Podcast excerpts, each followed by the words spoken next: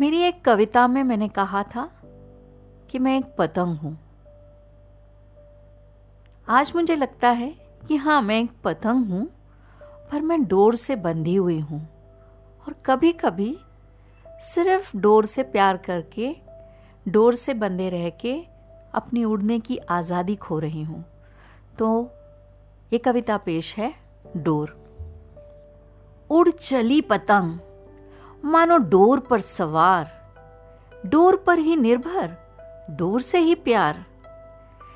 Door कटने पर भी उड़ती रही पतंग, आज़ाद खुद मुख्तार, अपनी ही धुन में नापती गगन विस्तार।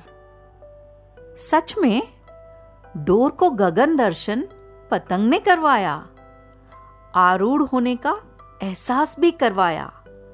और पतंग डोर को ही शक्तिमान, डोर को ही नियतिमान, डोर के साथ फर्श से अर्श तक करती रही विचरण।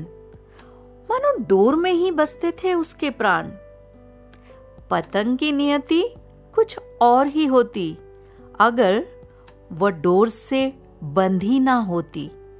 निरभ्र आकाश की संगिनी बन कर जाती महाप्रयाण अगर डोर में न फंसते उसके प्राण, अगर डोर में न फंसते उसके प्राण।